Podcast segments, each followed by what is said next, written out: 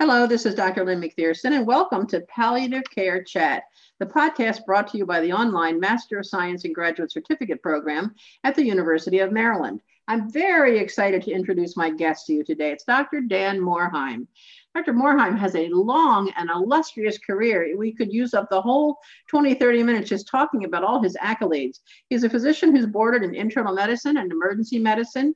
He uh, was a politician and state legislator for 24 years, an amazing career. Um, I think we met when we both served on the State of Maryland End of Life Council and a yeah. couple of bills that you sponsored that I had some interest in as well. Uh, but the reason we're talking with Dr. Morhaim today is he's a prolific author, and we're going to be talking about his latest book titled Preparing for a Better End Expert Lessons on Death and Dying for You and Your Loved Ones, authored by Dr. Morhaim and his wife. So, Dr. Morhaim, welcome. Uh, great to be with you. And I, am a big fan of you and the University of Maryland School of Pharmacy. So thanks. Thank you. Thank you very much. So tell me, uh, what prompted you to write this book and tell us a little bit about what it's about? As an emergency medicine physician, just too often or in my career, I found myself doing things to patients that didn't feel like care. And I used to say we would do this. We would put in into intubate the patient. We'd put in a central line. Then I kind of realized there was no we. It was I. I was doing these things. Mm-hmm. And many of the times, of course, it was helpful. But too many of the times, it felt like it wasn't appropriate. So I started thinking about advanced care illness and advanced care planning. There are a couple of personal experiences as well because everybody's shaped by this. Mm-hmm. Um, my stepfather, who's effectively my father, um, died peacefully at home. And that was the first time, and actually the only time in my life where I've been present in a non professional way where, where somebody died. And I thought, well, this is a, from a public health perspective, this is the cohort 100% of us are in. And how can we approach this better? We're, we're in fact, the first gen- generation in human history that likely has some say about how we die. Mm. I mean, 100 years ago or 50 years ago, you kind of got your diagnosis and cut your foot, you got an infection, and you died. Now, people, fortunately, thanks to all the science and great work that everybody's done, um, people are living longer, happier, more productive lives, and, and, that's great. But the end does come, and we can shape that more to our own values mm-hmm. and uh, empowerment and respect for the kinds of things that we'd like. Mm-hmm. So I saw in the review on Amazon, which was amazing, by the way, that one of the elements you touch on is what doctors want for themselves in terms of end of life. So I assume that you and your wife have thought this through, and how does this drive how you talk to patients and families? Well, I would say as a collective group, we clinicians have not done a good job about having these conversations. Um, my training was, you know, if the patient died, it was a failure. We would keep people going long past any hope of recovery. And, and I witnessed that, and it didn't feel right. I was too early in my training or too young as a physician to do much about it. But as I as I got a little more into the into my career, I started to think about how to approach this differently. And and the answer that kept coming is, what what did the patient want? You know, it's not what I wanted or what I'd like to impose or the system. What did the patient want? Mm-hmm. And in 1991, advanced directive laws became universal in the United States. Mm-hmm. Uh, but I, I, asked this question, and I was also on the faculty at the Johns Hopkins Bloomberg School of Public Health. One of my colleagues, you know, uh, how many people have completed advanced directives? I mean, we can look at how many people have sickle cell disease, or how many people have heart attacks, or cancer, or whatever it is. You can look up psoriasis, whatever. Mm-hmm and no one had ever done that study. So we got a grant and did that study and found that um, overall, only about 40% of Americans had completed advanced directive. It was mm-hmm. about half that in the minority population. And so we formally, in the American Journal of Public Health, identified this as a minority health disparity. Mm-hmm. And we asked two other questions. If you don't have an advanced directive, and we explained what it was, would you like one? And these were peer reviewed published studies, by the way, with all the fancy stuff that I'm summarizing.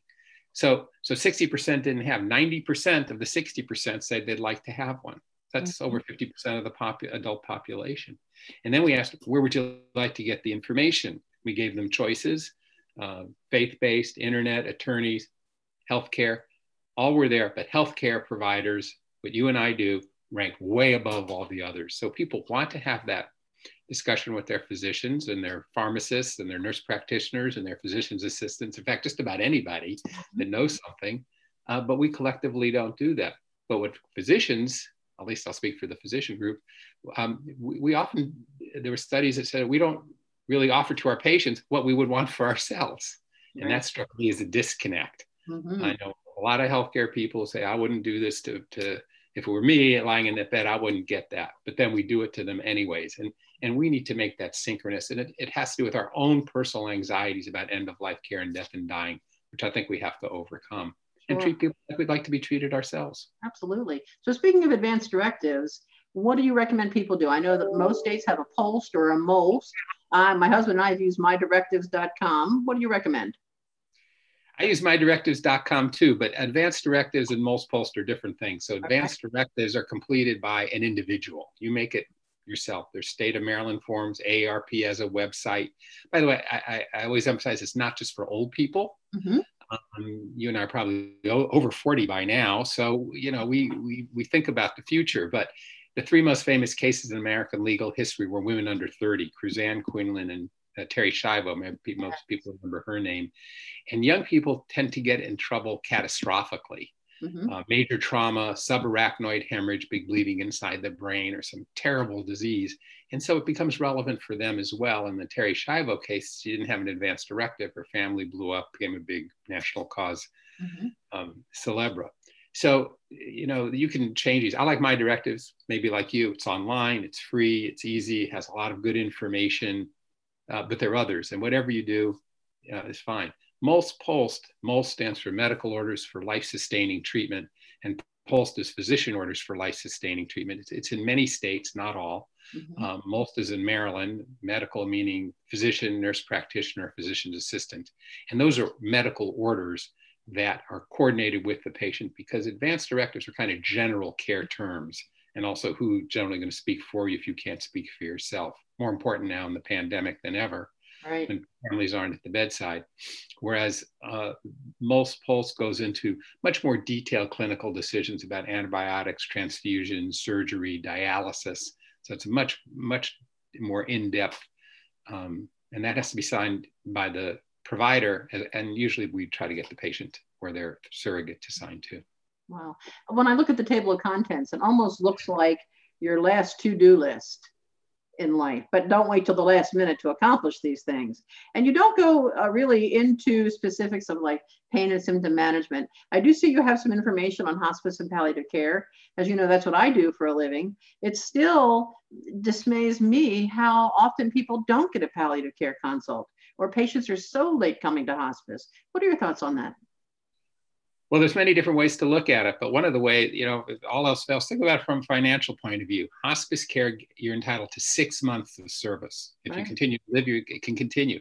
The average length of stay in hospice is about 14 to 20 days. So in mm-hmm. effect, you've paid for six months and you get in 20 days. That doesn't make any sense. If you pay for six months, get the six months of service. And hospice service is really wonderful. Hats off to the people who do that work and the people who support them. And I know you were really one of the leaders in this, so that goes to you, oh, Thank uh, you. too as well, Dr. McPherson. But the the, the and, but too often, both for hospice and palliative care, the attitude has been in the past, and this is what we're trying to change. Well, we don't know what else to do. Let's throw in the towel and call those hospice and palliative care people. Yeah. There's a famous study. Palliative care is more about comfort and function and, and being able to uh, live your life. Hospice care is end of life care, and they provide great support to families. But there's a great study in the New England Journal. Two groups, uh, people with identical lung cancers, they divided them into two groups. They both got the same care, but one got palliative care early. And the palliative care group lived longer, spent less money, and were more, ha- more content with their lives. So it's a trifecta. Let's see, you're happier, you live longer and you spend less money mm-hmm. what's wrong with that? So um, you know we, we can look at this from any number of different ways. The book does go into pain management discussions by the way and i talk about medical cannabis and the opioid issue and things like that. It, it is in there. Because one of the, one of the things people fear at the end of life it's typically i'm going to be in pain and i'm going to be isolated. Right. and both of those fears can be managed yeah, that's right. You know, talking about palliative care, I'm reminded of the expression I've heard Dr. Steve Pantilat from California say many times that if palliative care were a medication, every prescriber would want to prescribe it and every patient would want it because it's just an added extra layer of support for the patient and the family.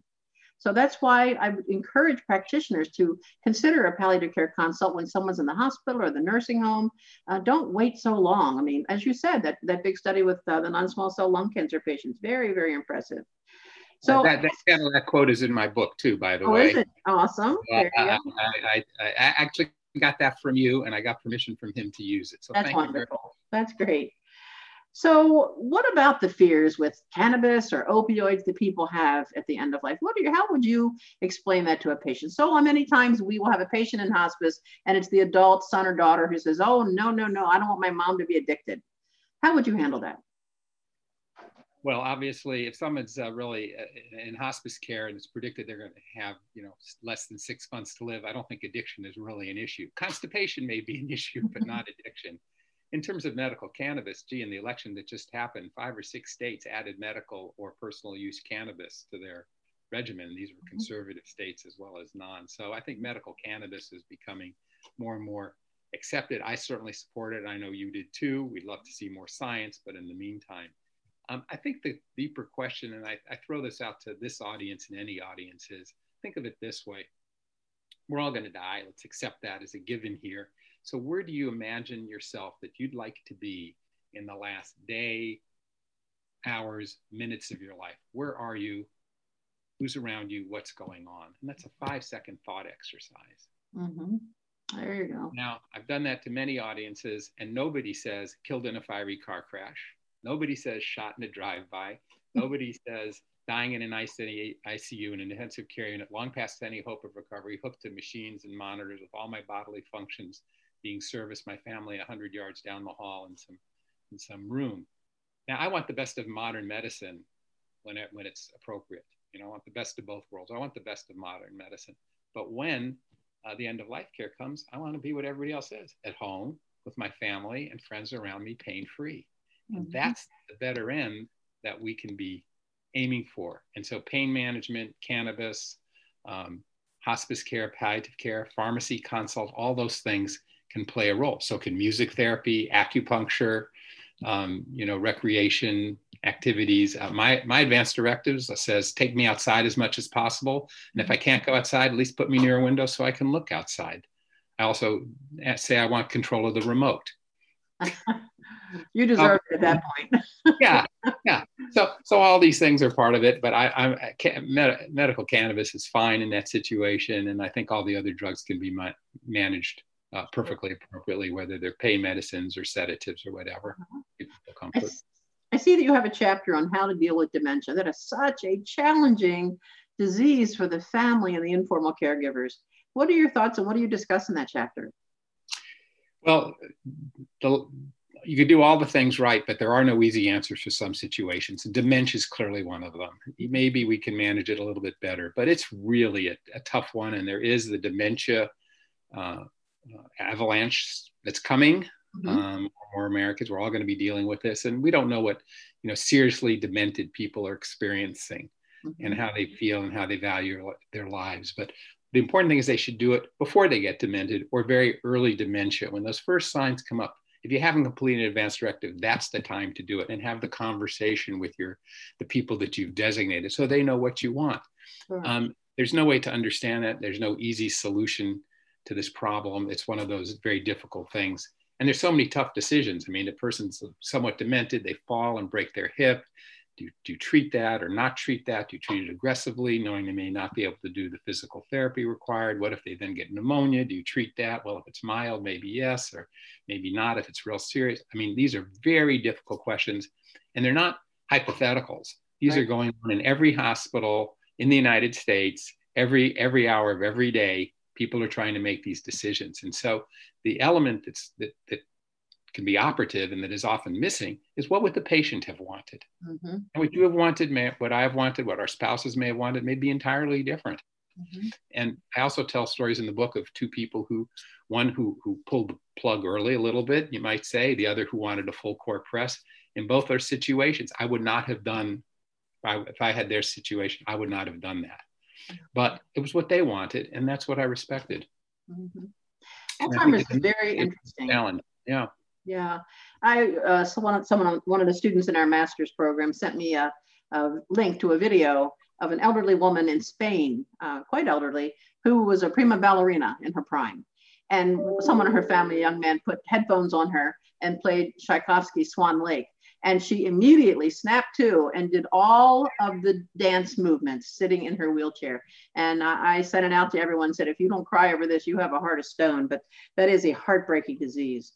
What One else? other thing I say about dementia, though, is that not all dementia is Alzheimer's, and people should have a proper workup because Absolutely. of vitamin deficiencies, high, condition called hydrocephalus, or a whole bunch of things. Not, they don't come up too often, but yeah. you should get the workup because some of them are treatable, or at least the damage could be minimized before we end up with that term at and the end. Some of the medications we use for Alzheimer's can be harmful in other dementias, like Lewy body, for example. There you go. So it's very important. What else would, do you think is a gem in your book? There are so many. What, what else should we talk about? Would you like to mention? I think the key thing is the empowerment issue. Mm-hmm. And a lot of people, um, you know, the healthcare system has a tendency, despite all the caring and compassion that's out there, kind of pushing people one way or another. You may have to be your own advocate for this or the advocate for the person. If you're their surrogate, they've designated you. By the way, on the surrogate thing, you can also say in your advance directive, I choose this person and that person, but you may have a in your family an annoying relative who mm-hmm. takes over conversations. You can say, please don't let cousin Fred in the room when you're discussing my end of life care. You know, you can anticipate some of these things. There's a lot of stuff you can do within the advance directive, but I think it's taking taking advantage of the tools that are before us that we collectively don't. Our culture values, we say we value individual autonomy, and individual respect, mm-hmm. respect for values. But in this one arena, which all of us are in, only 40% of completed advanced directives in our study. And by the way, more recent studies, that number hasn't budged. No, oh, no. So, so this is something where you can actually shift the likelihood about what happens to you according to your values. And you may have to be a pretty strong advocate. Look, I get it's a hard topic. I get it, it makes people uncomfortable. It makes me uncomfortable. I mean, I, I, I, can't, I got elected six times to the Maryland General Assembly, won six elections, and people would say to me, Delegate Morhaim, what are you working on? I'd run down all the issues, and then I'd say, uh, Have you completed your advance directive? I want to talk about your death, the death of everybody you know. Also, please vote for me in the next election. I, I, and, and people say, What are you, you're talking about all this stuff? You you, do you want, want to win the election? You Dr. Doom and Gloom? And actually, the opposite happened. I got reelected every time I ran. And people really appreciated it. They wanted someone to break the ice mm-hmm. because we're living through this. We're living through it because we're all human. We know that life is finite, we're not immortal. And that's, in fact, what makes life beautiful and, mm-hmm. and precious. Um, and so we have an opportunity here that nobody's had before it may be difficult to think through, but once you do, you the burdens really come off. It's amazing. And I'd love to share an anecdote about that if Please, I may. Yes. This is when it really got driven home to me many years ago when I was a young doc. And uh, the call came in, and an old elderly lady was brought in. And it was clear right from the beginning she'd had a major neurological catastrophe and intracranial hemorrhage, as it turned out. We did the whole workup and stuff, and it took hours to go through this. The calls went out to the family. They started coming in in, in small groups, and I put the, we put them in the quiet room. We could have this discussion, and I observed the family, and they were, you know, really getting in arguments with each other, as sometimes happens when families get together, whether it's holiday time or a stressful situation like this. And the ones who knew her best said, "Let Grandma die in peace," and the ones who knew her less or came from farther away looked at me from time to time and said, "You do everything for her." Well, it turns out she had an advance directive. I, it was obtained for me. I read it and said, if I'm an extremist and there's no hope of recovery, and she and and we had the neurosurgeons and the neurologists, and we went through the whole thing, and there was none. She had just terrible intracranial hemorrhage, bleeding inside the brain. And I went back to the family room and I said, and all hell was breaking loose. And finally, they quieted down. All the screaming and yelling and tears and accusations and guilt was all coming out. And I said, okay, listen, let's all take a deep breath. This says, if I'm in this state, no heroic efforts. So I'm going to go in the room and I'm going to disconnect the medicines. I'm going to take the tube out of the windpipe. I'm going to do all these things. And you can come in there with me. And you might think at that moment it'd get more explosive. Actually, it quieted down completely. Eh, the burden was lifted. We all went in the room together. I did the little medical procedures that I had to do. And then I stood in the back of the room and watched this family that only a few minutes ago was at each other's throats, family friction. They gathered at the head of the bed. They stroked her brow. They held her hand. They um, whispered in her ear. They said things. They may have sang songs and said some prayers, whatever they did. And I was looking at this woman. I thought, I'll never get to talk to her. I don't know her, but she's enlightened me and given me a gift. And she's given a gift to her family. If you're awake and alert and competent, you make your own medical decisions. So advanced directives and all these things come up when you can't. And so she took this burden off her family. Her mm-hmm. family came together in closure. And I thought, she's really given me a lesson here. We say we love the people we love, but we don't act like it. We don't take care of this paperwork. We don't do this little bit of work um, that would take care of them. We don't want to leave them in that situation like this family could have been, like the Terri Schiavo family was, or like other families are that I see all the time in my clinical work, and maybe you do too. The next day, I sat down with my wife. We had just had one little baby at the time. I said, you know, we're going to complete our advanced directives right now. I'm not going to leave you in this lurch, and I don't want you to leave me in that lurch either uh, with this situation. So that that drove it home for me personally, and that also launched me on this trajectory. Wow, that's a lovely story. Mm. I know when my mom was ill, she did not have an advanced directive and didn't want to talk about it. My mother hated what I did for a living her entire life. She hated that I did hospice. She said, they all die. I said, I, I know, mom. But uh, we did have a conversation. And uh, sadly, three months later, I had to recall that conversation to help direct her care. But you're right, it did take a big burden. It's, it's so much anguish involved in those kinds of decisions. Well, there's already anguish, but by doing some paperwork, um, you relieve a lot of that uh, anguish. I mean, nobody gets out of here alive, despite all the as I like to say sometimes, despite all the great advances in medical care, the, the death rate in this country is the same as every other country in the world, mm-hmm. one per person. Mm-hmm. And, uh, you know, I try some levity in there too, because I get this is tough and uh, bringing it up is hard. But I think everybody who's listening to this, I hope they will take this to heart. In the book, The Better End, or Preparing for a Better End, and the website I'll plug, thebetterend.com, I try to walk through in a very practical way. Here's the kinds of things that can happen here's some of the choices, here's what you might have to do or not do. Um, but it's up to you. It's not preachy. I'm not telling people what to do. I'm suggesting how, how they can approach this because it's going to come for all of us. And you can put your head in the sand or you can deal with with enlightenment and empowerment. I like the latter. Absolutely. So who do you think should buy this book? Everybody in North America or the whole world? Yes, absolutely. that was the easiest question you've asked. Everybody over, well, I do believe that everybody over the age of 18 should complete advanced directives. And when I brought it up to my now adult children, one of them said, gee, dad, when I was 16, I checked organ donation. People, uh, teenagers have are aware that at the end of life care comes. And when they're 18, they're age of majority and they're adults. And mm-hmm. I think we should treat them as adults. And what you choose at 18 obviously is going to be different when you're 28, 38, 58, 88, or 98. Mm-hmm. So, um, and your life situation may change, relationships may change, your values may change, your spiritual orientation may change. You can update an advanced directive mm-hmm. anytime you want. Mydirectives.com, you can sit down this afternoon and change it and do it next week. They even send you a reminder once a year saying, Do you want to revisit your advanced directive? Do you want to make any updates? Do you want to review it? So they, they do a nice job with that. Okay, so I'm going to brag on you for a minute now. So you'll just have to sit there and listen to it. So when I went on Amazon, I see that your book is number one in the field of geriatrics, number eight in public health, and number 17 in ethics. And when you consider that Amazon carries 32 million books, that's pretty awesome. That's pretty sweet. And your book has earned many endorsements from diverse groups and very distinguished people, including Dr. Leana Wen, Dr. Leon McDougle, who's the president of the National Medical Association, which is the oldest and largest organization of Black physicians in the US, two US senators, faith leaders, and many, many more. And you just mentioned the website, www.thebetterend.com. Can they go there to order the book, or do you recommend Amazon? What, what do you think? Whatever works. I, if they go to the website and they go to the ordering tab, they can see Johns Hopkins Press, which, which gives them a 30% discount. So well, that's, nice. that's what we're doing for those who want to do that. But Amazon is fine. It makes a great holiday gift. In fact, it's a good gift anytime for anybody. Actually, I do have one friend who is in his 50s uh, and his siblings, three or four siblings, I think, were in, all in that same age range. Their parents were in their 80s.